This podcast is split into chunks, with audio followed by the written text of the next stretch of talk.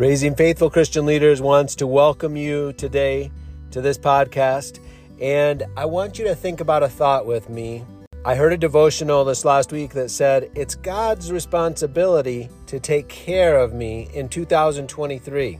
There have been a lot of troubling things that have happened. And when I look at our world and see the wars and floods and just hear the terrible things that happen in our world, when I hear that statement, it's God's responsibility to take care of you, I think, okay, I know 2023 is coming. There's lots of great and beautiful and wonderful things that are going to happen in 2023. But if it's like any of my other previous years, there's also going to be some really hard things in 2023 that I'm going to grow from.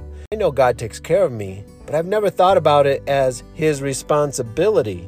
And so my second thought was, is that what God's word says? Because we always have to go back to God's word. What does God's word say about this? Well, 1 Peter 5, verse 7 says, Cast all of your anxiety on him because he cares for you. I like that promise. Cast all of your anxiety on him because he cares for you. So, all of the troubles that are coming, any troubles that I'm in, I get to cast my cares on God because he promises to take care of me. So, that, I guess that is his responsibility.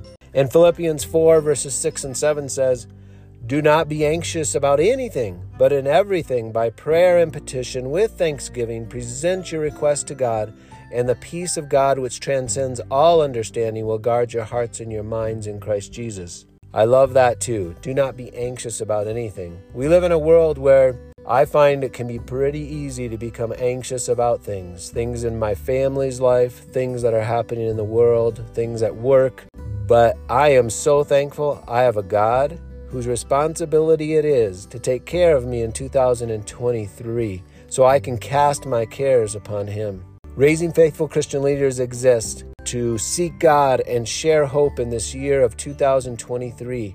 I am thankful for you. I'm thankful for my family. I'm thankful for my church. I'm thankful for my job. I'm thankful that we serve a God whose responsibility it is to take care of us. We praise you, God. May 2023 be a year that we learn more about casting our cares upon God and calling on Him to help us through our troubles, but also looking forward to times of celebration and joy in 2023. Let's all together seek God and share hope. For more information about raising faithful Christian leaders or seeking God and sharing hope, go to raisingfaithfulchristianleaders.com. Have a great day.